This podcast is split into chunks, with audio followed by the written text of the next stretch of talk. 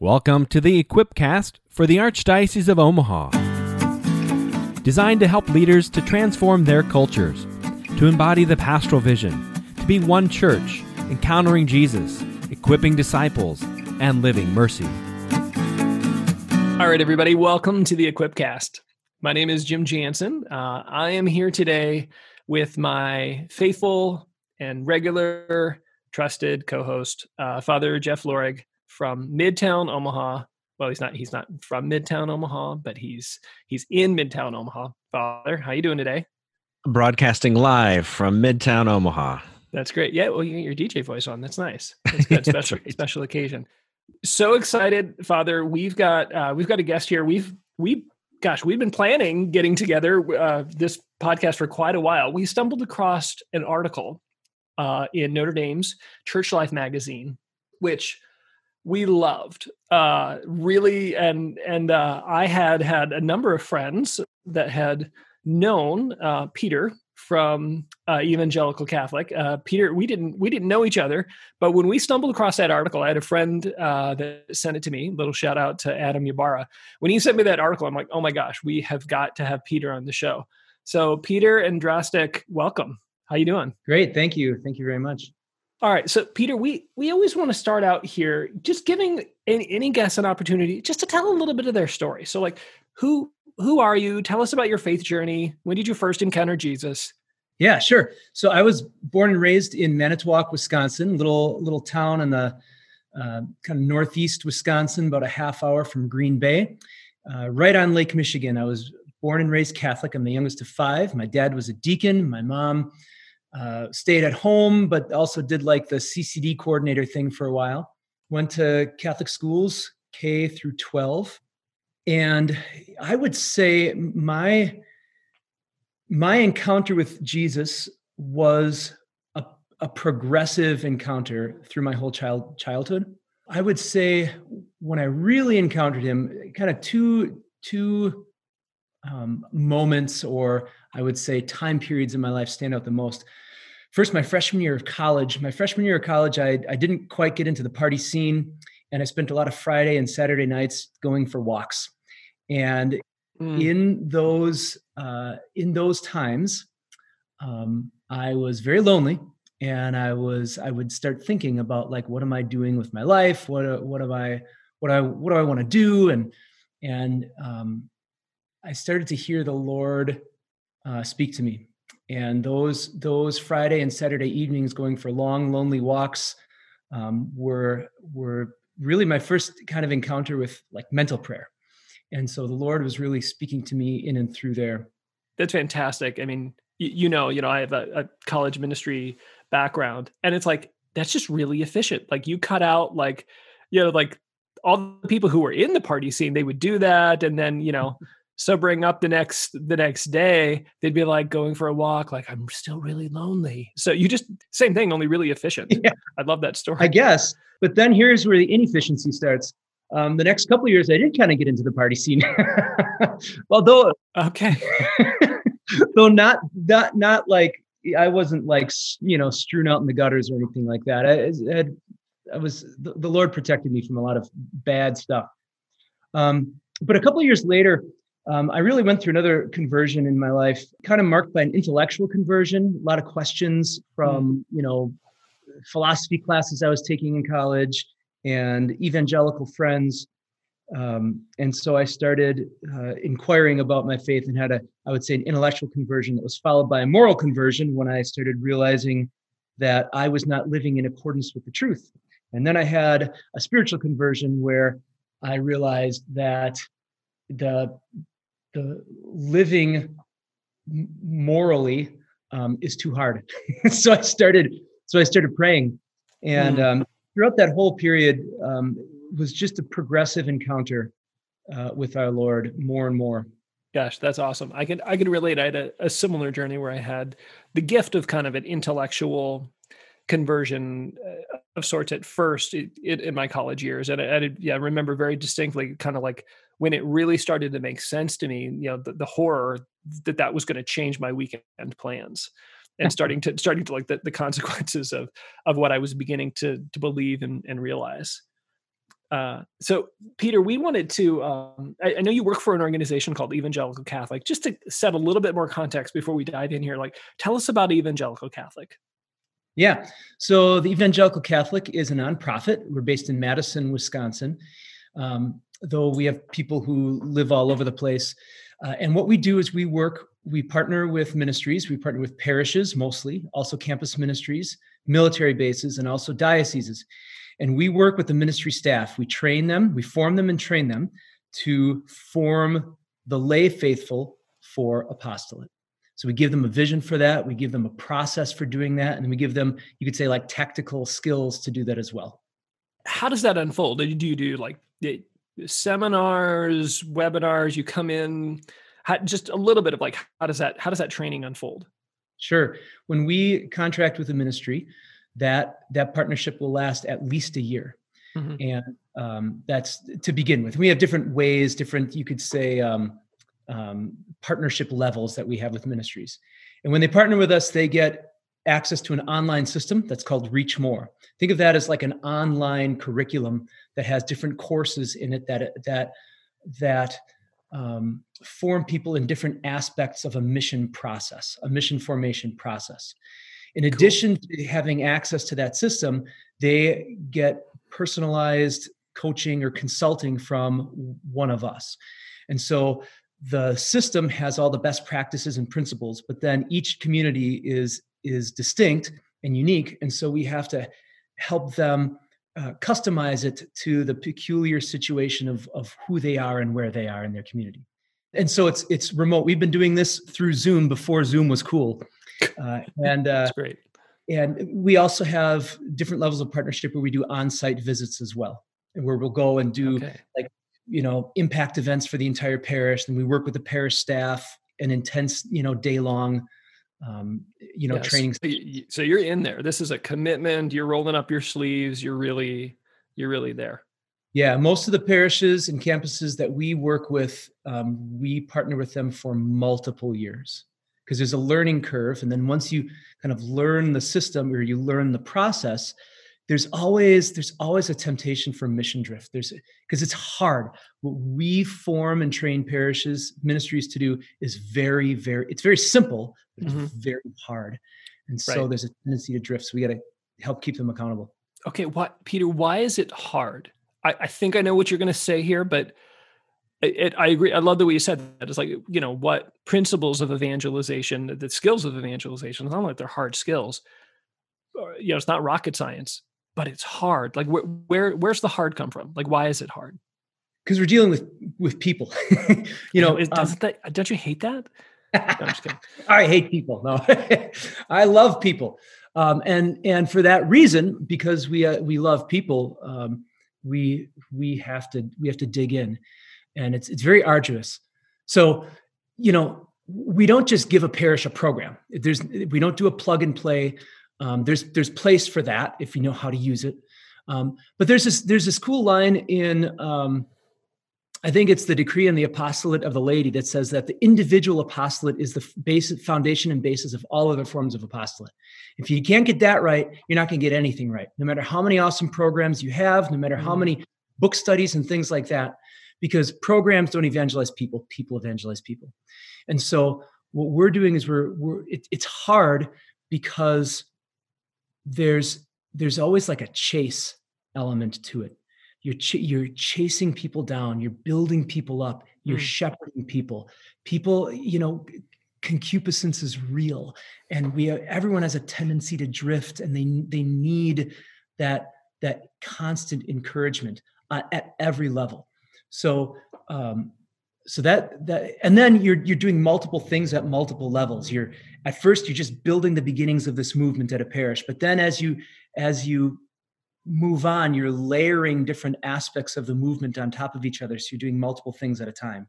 So it's very mm-hmm. very difficult. You're always you're always expanding your circle of influence at a parish. As a as a parish minister you're, you're um, expanding your circle of influence uh, which means that you're dealing with capacity issues, and it's, it's just that gets really difficult over time. Mm. Peter, you've used the, the word apostolate quite a bit uh, already, and it's certainly part of our church documents, but is not part of our regular language. Uh, when I speak to my parish staff about an apostolate, or I speak to my parish council about apostolate, uh, I usually just have to say, well, it's like a ministry. so mm-hmm. I, I, like uh. I give up really quickly, and it's like eh, it's ministry. It's like your personal ministry, or it's some sort of ministry that you do in the parish. And and can you can you just maybe dive into that a little bit? Sure, sure so so first of all it's a mystery right and so um, a, a, mystery is inexhaustible and there's you know a million billion different nuances that we could that we could um, include here and there's exceptions and there's all those things but for the sake of what we're doing here today we're going to keep it simple so if i were to like uh, define apostolate apostolate is really the radiation of personal holiness that uh, that's connected, that flows from baptism and confirmation. So it's the type of evangelization that's proper to the laity. Whereas ministry is the radiation of holiness that flows from holy orders. It's connected to, it's connected, ministry is connected to holy orders. Um, again, there's, it, it's fluid language. Um, but if, if you were to do a word search, okay, on the Vatican website, and you were to search the word ministry and then you were to search the word apostolate you would find that there's that that that distinction is pretty clear in fact oftentimes in the church documents you will see the a word sacred in front of ministry so sacred ministry referring back to holy orders so there's a qualifier to, de, to, to delineate or to highlight the fact that this flows from from holy orders. So that's in a nutshell, you know, apostolate in the catechism says that it's, you know, any any and all activity that's aimed at building up the kingdom of God. That that's apostolate. Mm-hmm. Mm-hmm. Can you give some examples, just kind of like make the just like real tangible, just in like people's lives? Like what is what is it what does apostolate look like? Which I mean, given what you just said, any and all activities. so like that could be we could be here all day with examples, but just like a couple of examples that maybe kind of illustrate this. Sure, sure. Would it help for me also to give some examples of like ministries as sure. well? Sure. Yeah, yeah. That'd be great. Great. So um, let's start with ministry because that that I think is uh, maybe a little bit more concrete uh, and and easy for us to imagine. So ministry, as I said, flows from orders, um, and basically, lay ministry is is holding holding any ecclesiastical office. Okay. So in other words, you know, anytime a layperson is employed by a parish or a diocese, you know, that is some aspect of the pastor's or the bishop's ministry that he has delegated to a layperson because of their availability, their expertise, things like that. So, so, so ministry, lay ministry is a delegated thing that comes from a structure of the church. Okay? Right. So, despite the fact that they're a layperson, and not ordained to holy orders they're serving in a ministry capacity because they're working right directly commissioned by the bishop or the pastor right it could be an employed position or it could be a volunteer position it could be you know um, extraordinary ministers of holy communion you know any anytime someone does something at the mass right like a like a like a you know song leading thing that's that's like Reader, a ministry. server ministry yeah. lector yeah yep. volunteering for a parish or a diocesan program that is, you could say, managed by the parish, okay, the parish staff or the pastor. It's like a ministry, okay? Okay. So apostolate, examples of apostolate. So this is this is kind of fun. So first of all, anything and everything ought to be apostolate. Okay? So this is really important for us to understand. Oftentimes we think mm. that apostolate is like some like a like a project that you do and it can be that and at times it takes that form but the reality is that holiness and apostolate are only conceptually distinct so we distinguish them conceptually in our mind so that we can think about them and talk about them and because discipleship is multidimensional our lives are multidimensional we distinguish these things conceptually so that we can provide formation that's specific to those things so in other words holiness or apostolate is the radiation of personal holiness just as we can conceptually distinguish between jesus's identity and his mission you can't separate the two He is Word. That's his identity, Mm. and that's his mission. Okay. Just as we can conceptually distinguish between, you could say, like the theological Trinity, the Trinity as it exists in itself, and the economic Trinity, how the Trinity acts upon creation, right? Right. But the reality is that it's one, right? Well, holiness and apostolate is is really one. This is based on our divine filiation, the way that we participate in the mystery of God. Evangelization is being an instrument of God's presence and action in the world. Apostolate is the same thing as it pertains to the laity. There's this mystical identification with Jesus, such that everything I do, everything I am, is the radiation of holiness. Apostolate exists to the extent that holiness does. So, I'll give a couple examples. When you are praying a rosary for a friend, is that holiness or apostolate? Yes. Yes. both. hey, hey, I got it. When you're offering mass for someone, is that holiness or apostolate? Yes. When you are working on um, being more cheerful at work, is that holiness or apostolate? When you are working on developing a specific virtue, is that holiness or apostolate? All of these things. So everything ought to be apostolate. Hmm. When we're working on stopping gossiping, that's apostolic in nature. Now, that being said, apostolate ought to take more intentional and organized, uh, a more intentional and organized form from time to time. Just like there's times when we have to be much more intentional about like improving our prayer or much more intentional about improving some virtue. Well, sometimes we have to be much more intentional about like dealing with other people and and Mm. spreading the gospel to other people and to other things. So examples of organized and intentional forms of apostolate would be like hosting a small group or a Bible study in your home. Any of the corporal or spiritual works of mercy done like in an organized way. We should be doing those all the time in, in an unorganized way. Right. But anytime we're doing those things and being really intentional about something, that's an that's apostolate. We can do it individually or as a group. There's other forms of corporate apostolate, like the evangelical Catholic, you could say is like a corporate apostolate. We're, we're not a ministry. Uh, we don't, we're not tied to a diocese. We're an apostolate that has church approval. So apostolate is always done, even though it might not be connected to an ecclesiastical structure, it always has to be ecclesial in nature. It always flows from the heart of the church. Though it should, it ought to take on very distinct forms in people's lives people should do their own thing and their own thing should always flow from the heart of the church but be very particular to to their life does that make sense Mhm. Yeah. So help us like why does this matter? you're thinking about like, okay, our listeners here, good folk from Nebraska, like wh- why does this yeah, why why does this matter? I don't think anybody listening is saying like, I don't believe you. That's not the right distinction. But like what's the significance of Yeah. of that distinction? So what right just semantics right well semantics are important otherwise we wouldn't have dictionaries uh, um, All those all That- those poor people at Webster would be out of a job. That's right. Um, well, it- you know, words are connected to concepts, which are connected to reality. If we have a misunderstanding of certain words, it's gonna it's gonna affect how we think about and therefore deal with reality. Okay, so if we don't understand well and apply well the distinction between ministry and apostolate, a number of things are going to happen, and I'll just touch on a couple because you know a million billion things could happen right? Um, first of all one of the things that's likely to happen is that church workers if everything is ministry if everything is a ministry church workers professional church workers and pastors will be too focused on building up ad intra ministries okay um, building quasi professional church ministries. They're going to be they're going to be obsessed with multiplying ministries multiplying volunteers that serve the parish that serve like like church folk.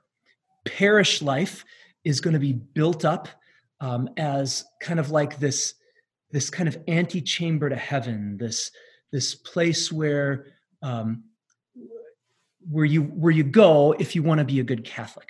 Like a And- club. Right a club and um, church workers will inevitably, if this happens, as this as it goes in this direction, church workers will inevitably become very frustrated because that sets up a false opposition between between faith life and everyday life. If you want to be a good Catholic, you get involved in church activities. You have to choose between baseball and soccer or a parish activity. And um, what will happen is some people who have a conversion experience, they don't understand that their apostolate is in the middle of the world. They will get drawn into church life such that they will long to leave their secular life. Other people mm. will see the disconnect and church life will become, faith life will become irrelevant and they will drift away completely. They won't see the relevance.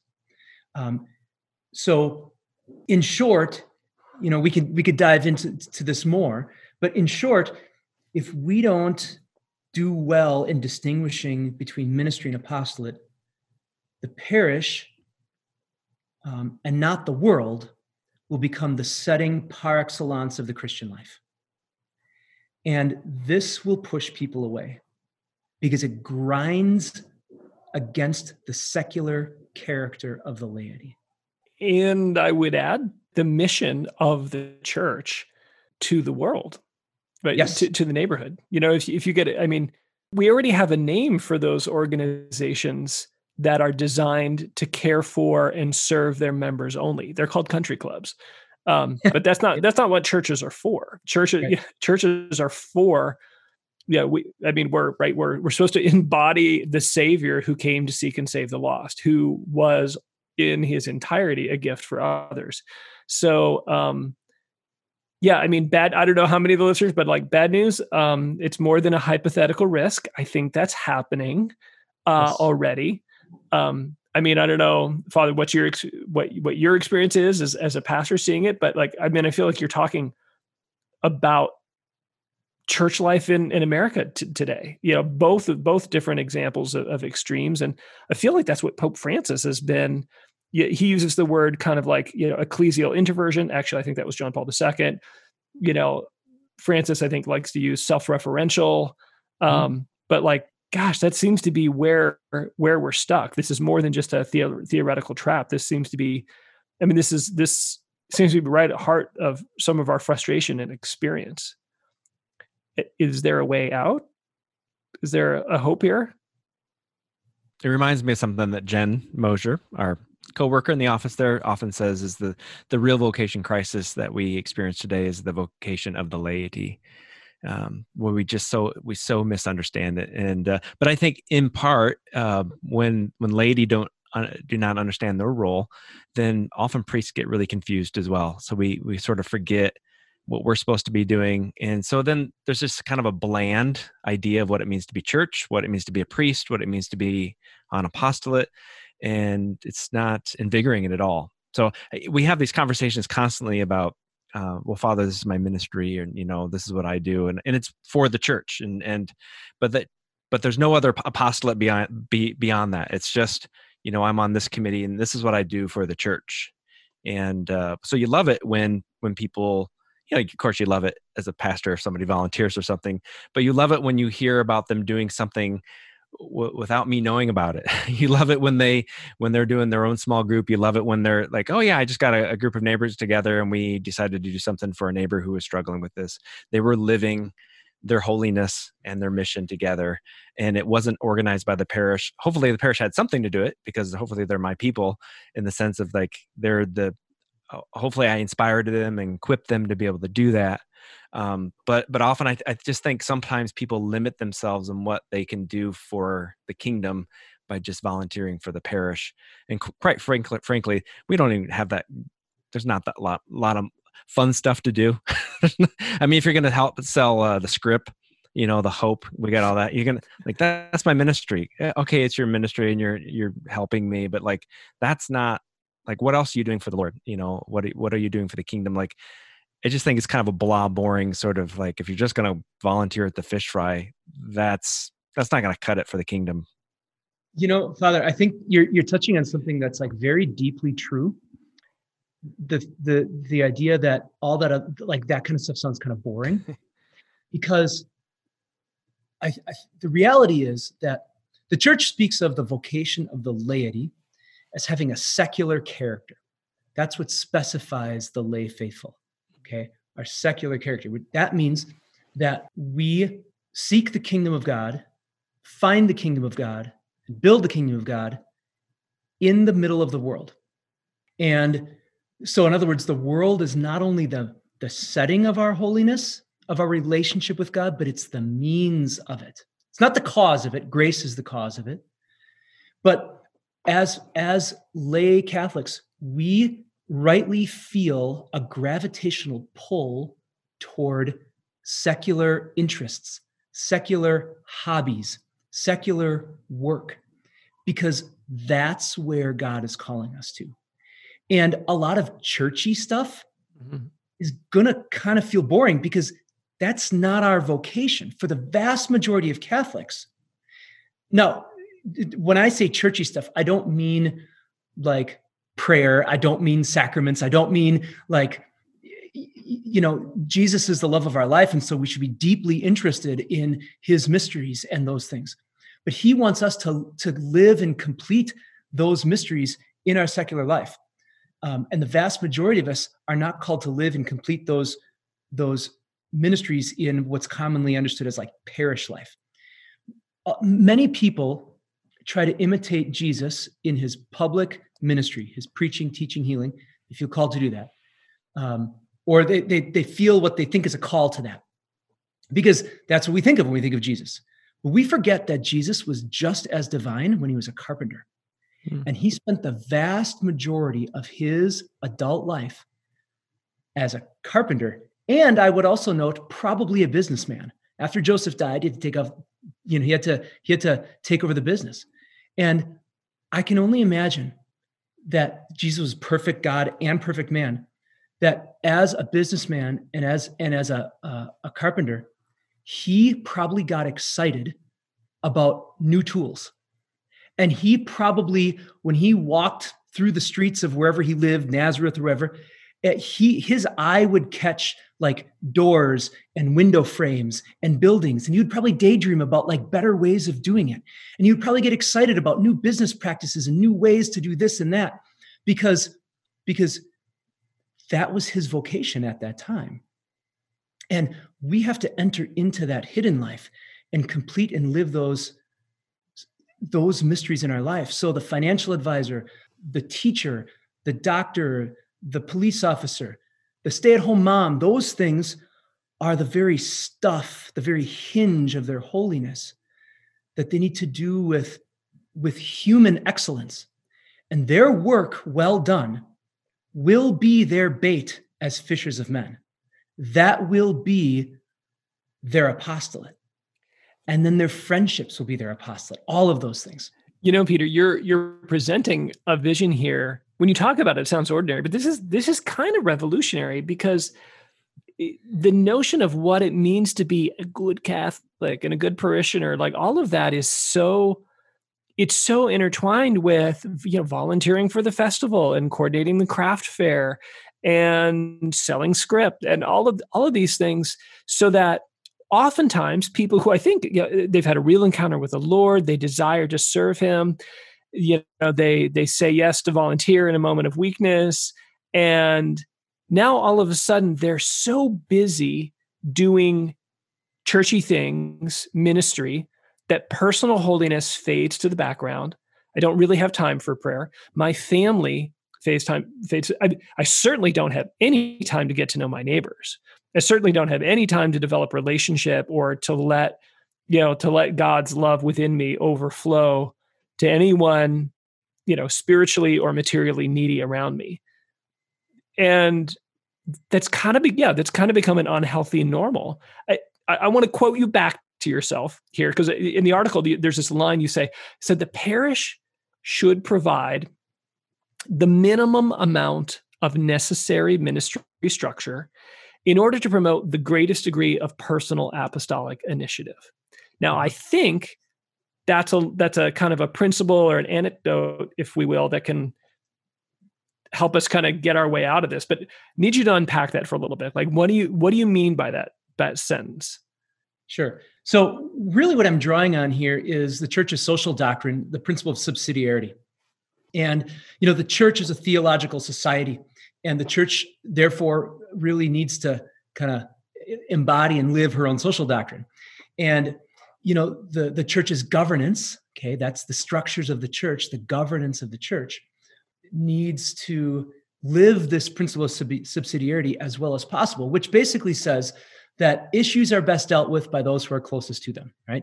And and institutions of like a higher order um, have the obligation to develop those of a lower order to take care of their sphere of influence. So what I'm not advocating here is a sort of like minimalism, like, oh, we're going to do the sacraments and that's it. Everyone go and feed yourself, figure it out. Nope, that's not that's not at all. What I'm advocating against is an unnecessary multiplication of ministries and structures and layers. I would say that the primary focus of parish ministry, in addition to the sacraments, ought to be the building, sending, and shepherding of the lay faithful in their apostolate. Okay, say say that again because that that's awesome. That's gold. Okay, so the primary focus, the primary ministry of a parish, in addition to the sacraments, ought to be the building, sending, and shepherding of the lay faithful in their apostolate. And now, mind you, when I say apostolate, that implies holiness. Right. The shepherding, the building, the equipping, part of the, the, essential or an essential part of that is the equipping for holiness and the building in holiness and holiness and apostolate are the same right the, the, the, apostolate is the radiation of holiness but just like anything else you people need guidance they need encouragement specifically in that in in that person to person relational apostolic dimension of their lives of holiness okay so what does that look like because yeah. what you describe is kind of alien to our experience. I mean, it, it, it's not totally unheard of, but it happens so rarely and so isolated that that when you hit like like the primary work of the parish is equipping people for personal apostolate. Like, what does that what what what does that tangibly look like? Mm-hmm. So, I think it looks like um, you find half dozen to a dozen of your most faithful, available, and teachable parishioners. Those Get parishioners scrip. no, no. Yeah. exactly. We want to have the uh, festival even bigger this year. yeah. Sorry. Okay. Go ahead. Sorry. Little cynicism coming up there. Go ahead. You you find half dozen to a dozen of your most faithful, available, and teachable parishioners, and um, you gather them together in a community of disciples and you walk with them for a period of time and you and and you and you form them into a community of disciple makers you give them apostolic formation. They probably have a good amount of discipleship formation already if these are your most faithful available and teachable parishioners. And sometimes they're hard to find because oftentimes we don't know who they are because they don't come to a whole lot of parish programs. Sometimes they do but oftentimes mm. the really holy ones don't because they don't have time for it because it's not relevant for them. Oftentimes the most faithful and available parishioners who are ready for apostolate to go on mission into the world into the neighborhood and their families they're not they're not hanging out at the parish they're not currently organizing these things because they've this is my words not yours but they've already they're already kind of obeying the spirit and they're they're already in the secular realm and what yes. parishes typically offer is ministry, and they're responding to their call to apostolate. So the only way to, to, to gather and begin to serve them is to offer them formation for that apostolate. Yes. And you're saying, and then they'll come because that's what they want and need. Yes. So you have to you have to do uh, some discernment. You have to do some networking and meeting of people, and oftentimes, oftentimes priests and parish workers will have a sense of who these people actually are. So you got to get to know them.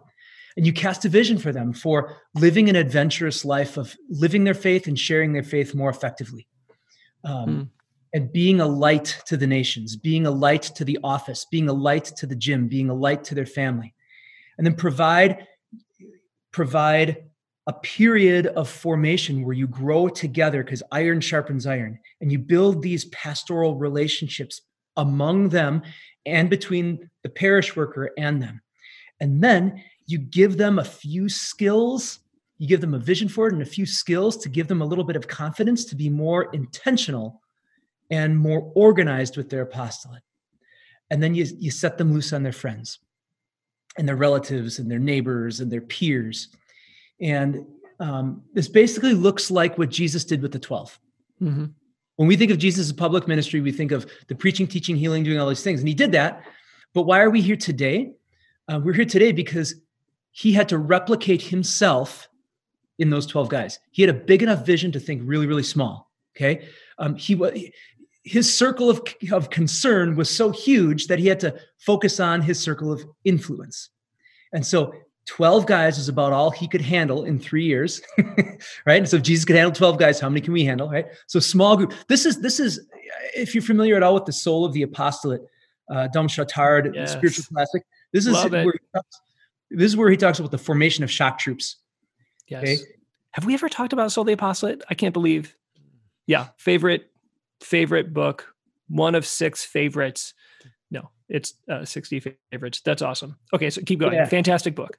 So basically, gather your, your best disciples, turn them into apostles, turn them into disciple makers, and then walk with them and shepherd them along the way. And then you got to do that again with another group of people once they kind of go through this period of basic formation, the, the light switches get flipped on, um, and they, the zeal starts to radiate out from them.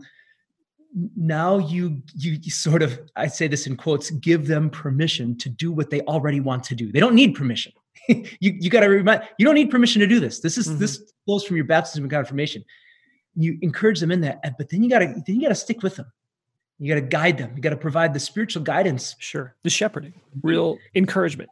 Because they get yep. discouraged. They get right. overwhelmed confused. The world is right. Yeah. And that's one-on-one.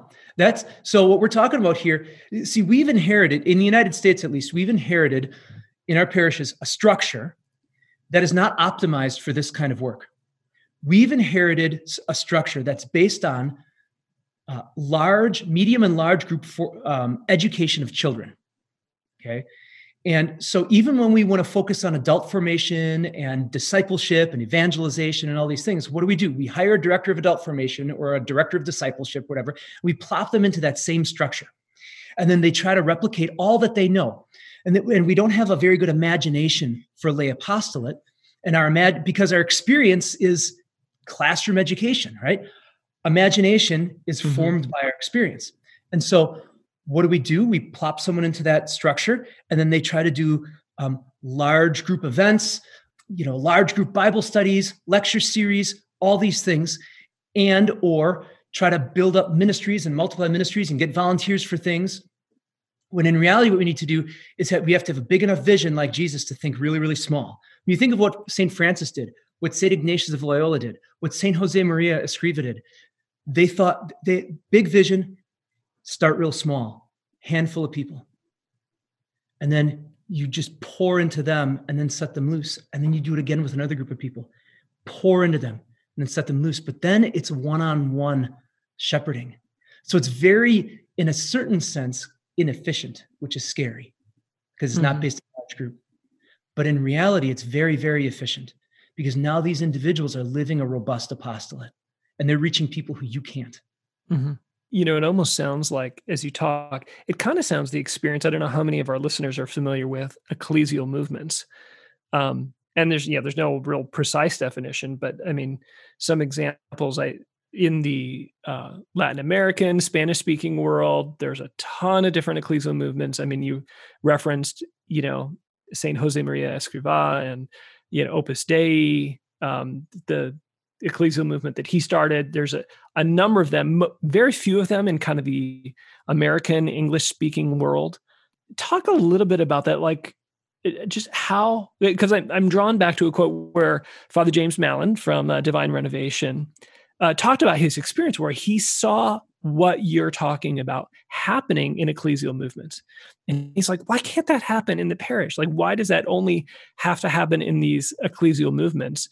Um, and part of if, even still, if you listen to him when he talks about it, he's like, yeah, I was inspired at the beginning to try and help our parishes feel like the joyful, fruitful life of ecclesial movements.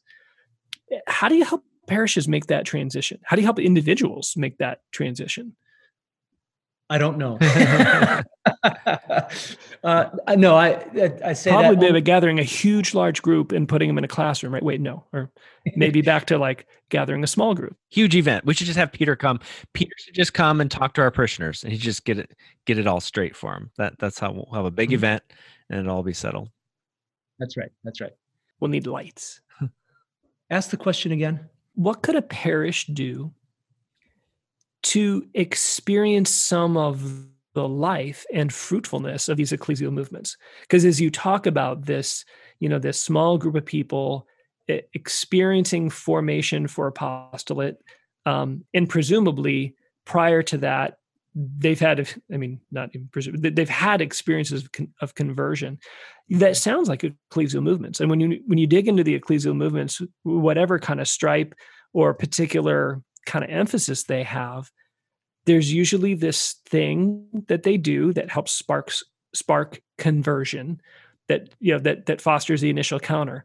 But after that, so much of the movement is this formation of individuals in in a life of holiness that then sets them sends them out for apostolate. At one level, there's no reason why our parishes can't feel that way. I mean, there's a I don't know if it would be properly called an uh, an ecclesial movement, but many of our listeners are familiar with the CEC movement here in Nebraska. What fantastic retreats, um, very evangelistic. Um, so many people's lives have been changed. Uh, real conversion experiences on those retreats, and then there's some grouping that happens afterwards. And sometimes we ask the question: It's like, wouldn't it be cool if your parish felt like CEC? Uh, and sometimes we get a starry look back because it just it seems it seems so far away from our current experience. But I don't think it has to be. I think you've given us one clue, and that is start small, right? Yeah. Gather a small group of people. But like what else? You you have to have you have to have the courage to think really small. And you have to have the mm. courage to be able to drop certain things that just really aren't that important. Or maybe you got to drop things that are really important but actually are better situated as the apostolate of some of your parishioners. Well, okay. Can you give an example of that? So I don't know. Let's say, um, let's say there's a there's a there's a pro life ministry. Okay, pro life is hugely important. Okay, it's it's like you know one like one of the top, if not the top, um, you know I don't know apostolate that we have to focus on in today's world. Okay. Right. Amen. In, in terms of in terms of um, you know corporal works of mercy, okay. Maybe the parish has a pro life ministry, but maybe that that pro life ministry and, and, it's being run by a staff member or whatever, or or the, the parish is kind of like it's under the umbrella of a parish ministry and there's staff time and there's budget put toward it. Maybe that's legit. And maybe that should be, maybe it should stay a ministry. But maybe it's actually fruitful enough that the the ministry of the parish is actually holding it back from what it could be hmm. and really it's better if it operates independently as the apostolate of the individuals and so in a sense you're almost giving this ministry permission to graduate and and like really flower hmm. uh, and here's here's the thing with subsidiarity with this principle the principle is sure and certain but the application is going to vary and differ over time in different places and sometimes over time in the same place. Mm-hmm. And so what's properly done as a ministry in one place might not be properly done as a ministry in another place or at another time.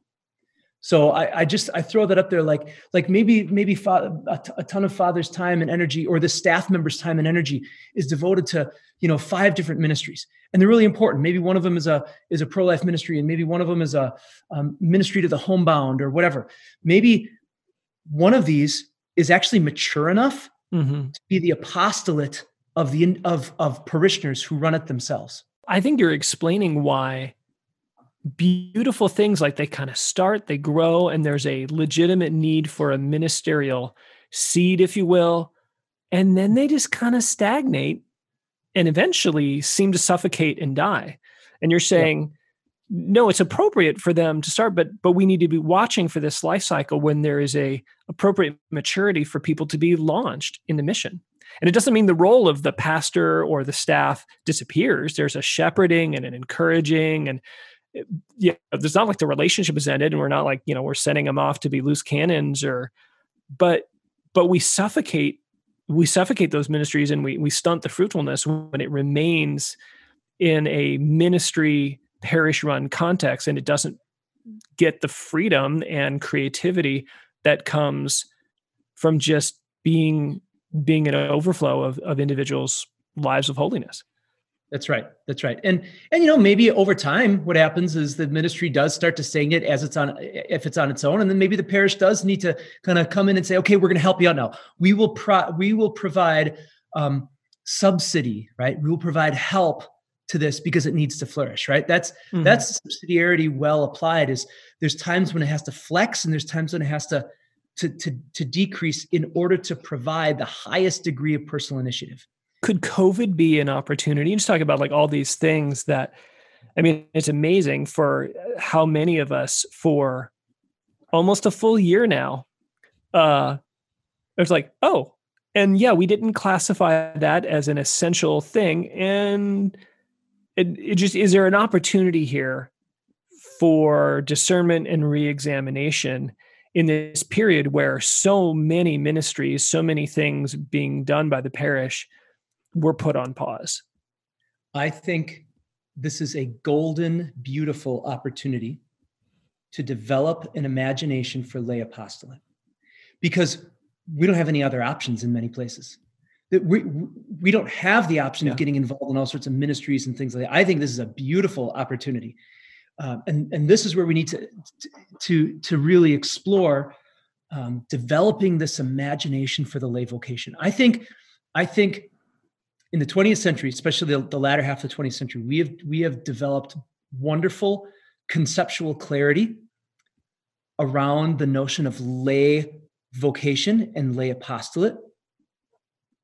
But that that conceptual clarity has not translated necessarily into a good imagination for what that actually looks like. Mm-hmm.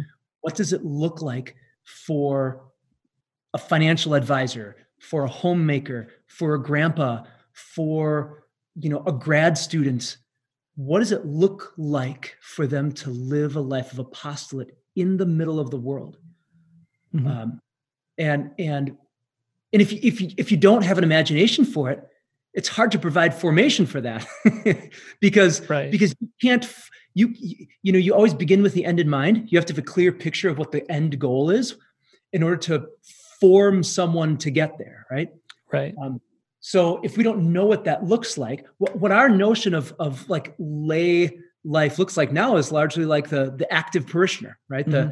The the person, and so that's so we keep kind of running in circles, you know, uh, creating formation opportunities and ministry opportunities for like this ad intra sort of churchy parish life stuff.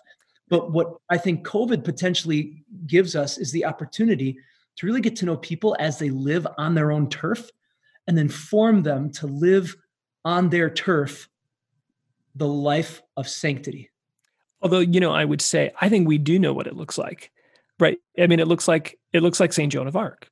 It, it looks like St. Thomas More. It, I mean, lay people living a decidedly not that you need to necessarily go wage battle, um, Joan of Arc, but like lay people living a decidedly in the world apostolate. Um, it looks like Saint Teresa's parents, right? Lewis and Zélie Martin. Like it looks, and, and I think that is part of why some of these saints have risen uh, again into popular attention and, and there's i think been an emphasis to call attention to their lives like obviously lewis and zélie martin just very recently canonized um, and I mean, again, hundreds, thousands more examples if if we had the time. Peter, as we kind of wrap up here, can you can you give us some just real practical takeaways for people to be able to put this into action and i'd say at two levels just some some practical takeaways for just a listener who's like oh my gosh like my life is so wrapped up in my parish as an expression of my love for god but i have no room for personal apostolate right now. And the lord's been tugging on my heart and i'm not quite sure where to go now. Um, and then maybe just one or two takeaways for the pastor, the staff member, the super volunteer who is rightly called to that ministerial role. And wants to figure out like okay how do i set people free how do i prepare them for their you know their their calling and their apostolate in the world okay yeah so um maybe first let's just look at uh, Joe Catholic. Okay. Oh, I love that guy. Yeah. We've been friends for years. uh, me too. A couple takeaways, practical things for Joe. Um, first of all, I would say this: if if you're like all involved in in parish life and volunteering and stuff, if your prayer life is suffering, if your family life is suffering, or if your professional life is suffering, you're doing too much. Okay. And you got to you got to pull back from from all your parish activity. Okay.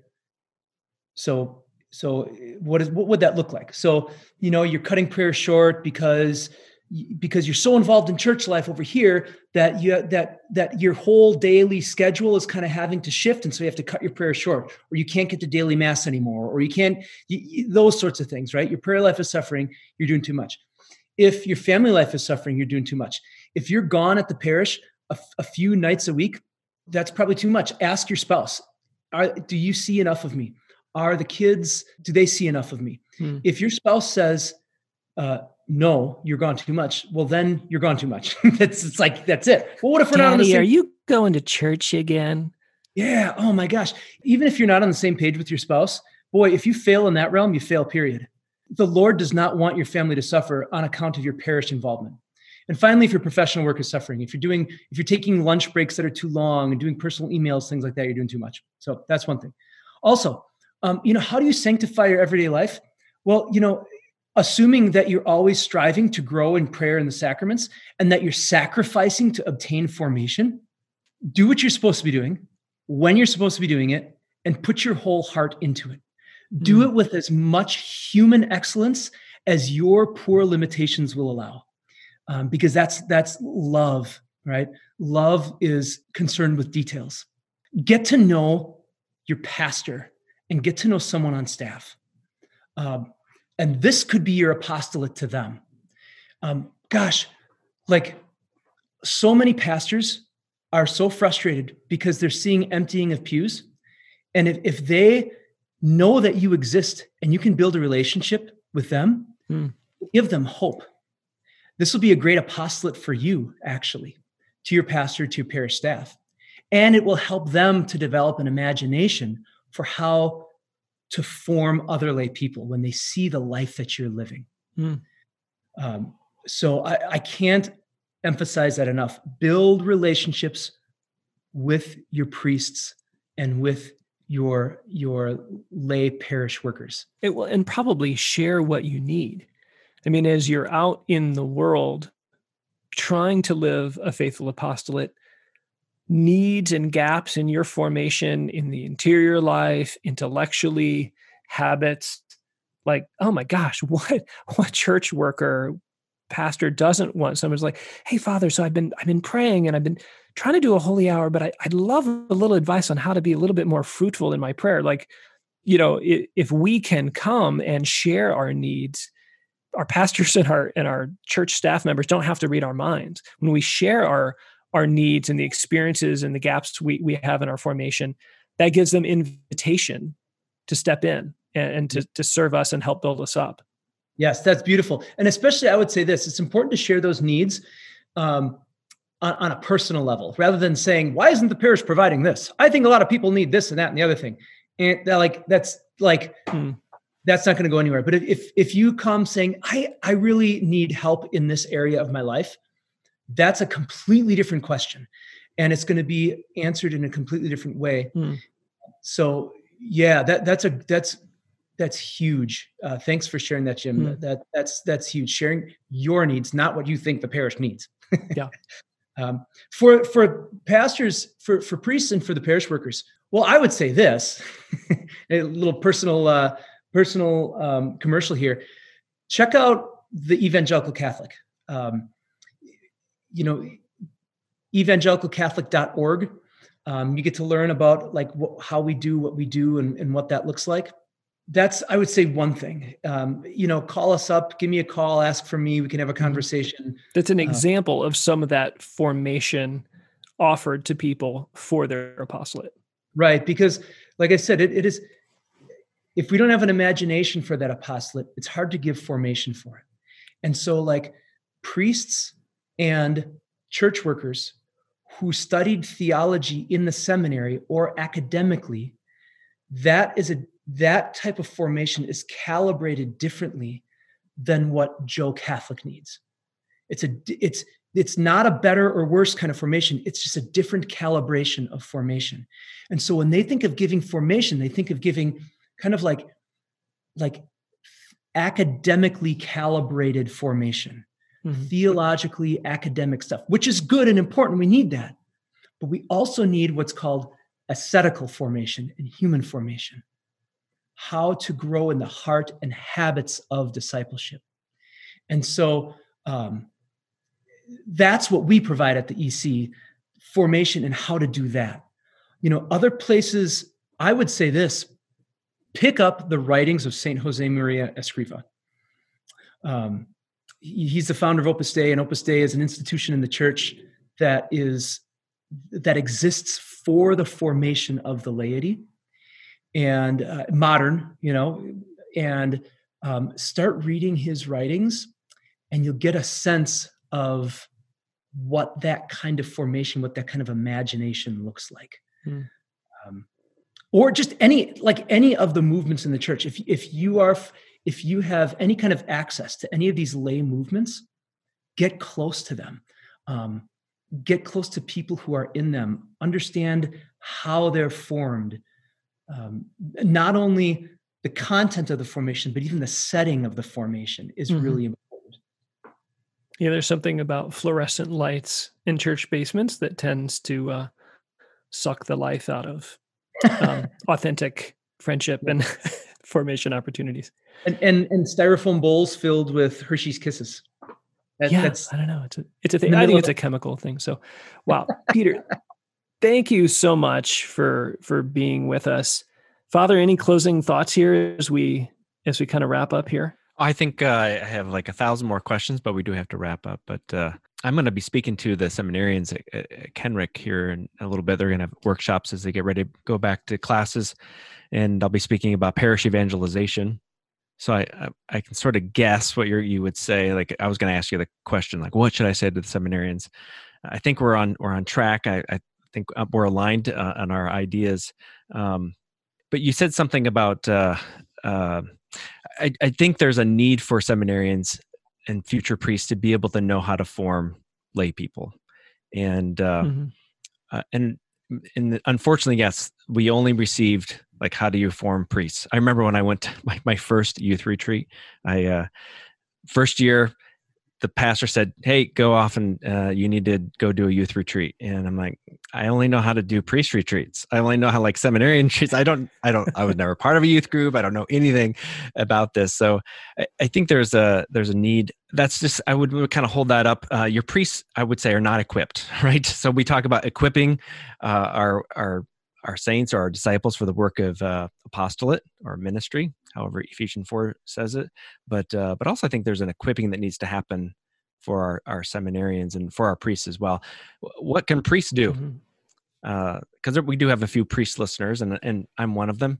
So I'm just here for selfish reasons. And so uh, I know you said grab four other people, five other people to uh, really uh, disciple them but I don't even know the first thing to do. Let's imagine I don't know the first thing to do um, with them. What am I supposed? So I'm supposed to. What am I supposed to do with them when I gather them? You get to know each other. You become friends. Uh, you form them in the heart and habits of discipleship. Um, and you know, uh, this is all like this. This happens over the course of months. Okay, so heart and habits of discipleship. You know, how to engage in daily prayer, how to make time for that in their life, how to develop a supernatural outlook, um, how to incorporate more devotions in their daily life without interfering with their work and their family life, um, how to receive the sacraments more fruitfully, how to sanctify their work, how to convert their work into prayer. You know, telling them that it's okay to pray the rosary in the car. Um, how do you deal with distractions in prayer? How do you deal with your friends? Um, how do you pray specifically for your friends? How do you engage in intercessory prayer? How do you engage in mortification? How do you do that? You have, like these are things that people are like are are are are yearning for. You know how to become a secular saint. Uh, again, this is this is these are things that happen over months, um, but those are those are kind of some of the topics. The General Directory for Catechesis is a church document that lists the tasks of catechesis. The tasks of catechesis are kind of like the categories of of formation uh, that by which you can form someone into kind of like a well-rounded disciple. And uh, those kind of cover the general areas of, uh, of, of formation for people. Fantastic. Well peter this has been so good. It, peter if people want to connect with you if they want to connect with the evangelical catholic where do they go? They go to evangelicalcatholic.org that's probably like the first best place to go to. Um, and from there you know you'll see various contact information for me for other people on staff. Um, that's that's the easiest. You can also if you want to if you want a little like a little bit of a preview of our online system you'd go to ecreachmore.com um, and there's a link to that from our main website. So you can okay. get to that right from our website. And we also have a, a resource called next step Next Step is a resource to help people grow in those habits, in the heart and habits of discipleship. So the whole idea is that discipleship is a series of next steps. People ask, what do I do next? What's the next step? I, I have this conversion experience. I have this sense I want to do more. What's my next step? Uh, well, a lot of people just they need help taking that next step, and so that's a resource that we're that we're putting together. It's it's partially complete, but there's like a lot more to be done. But it's already up. You go to ecnextstep.com I think you can link that from our website as well. But the easiest place to go is just our regular website, evangelicalcatholic.org. Fantastic. Peter, thank you so much. Thanks for what you do. Thank you for being with us.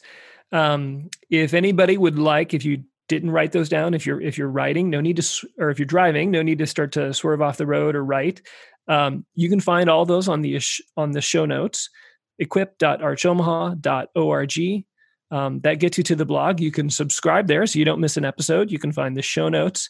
Again, we're on all of the major podcasting platforms uh, Google, Apple, Stitcher.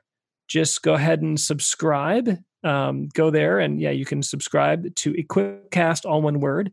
And uh, yeah, share this episode out. This has been a f- really fun conversation. Peter, thank you for your time. Thanks for thanks for being with us. Stay stay warm up there where you're at. Thank you. All right. Thanks for being with us, everybody.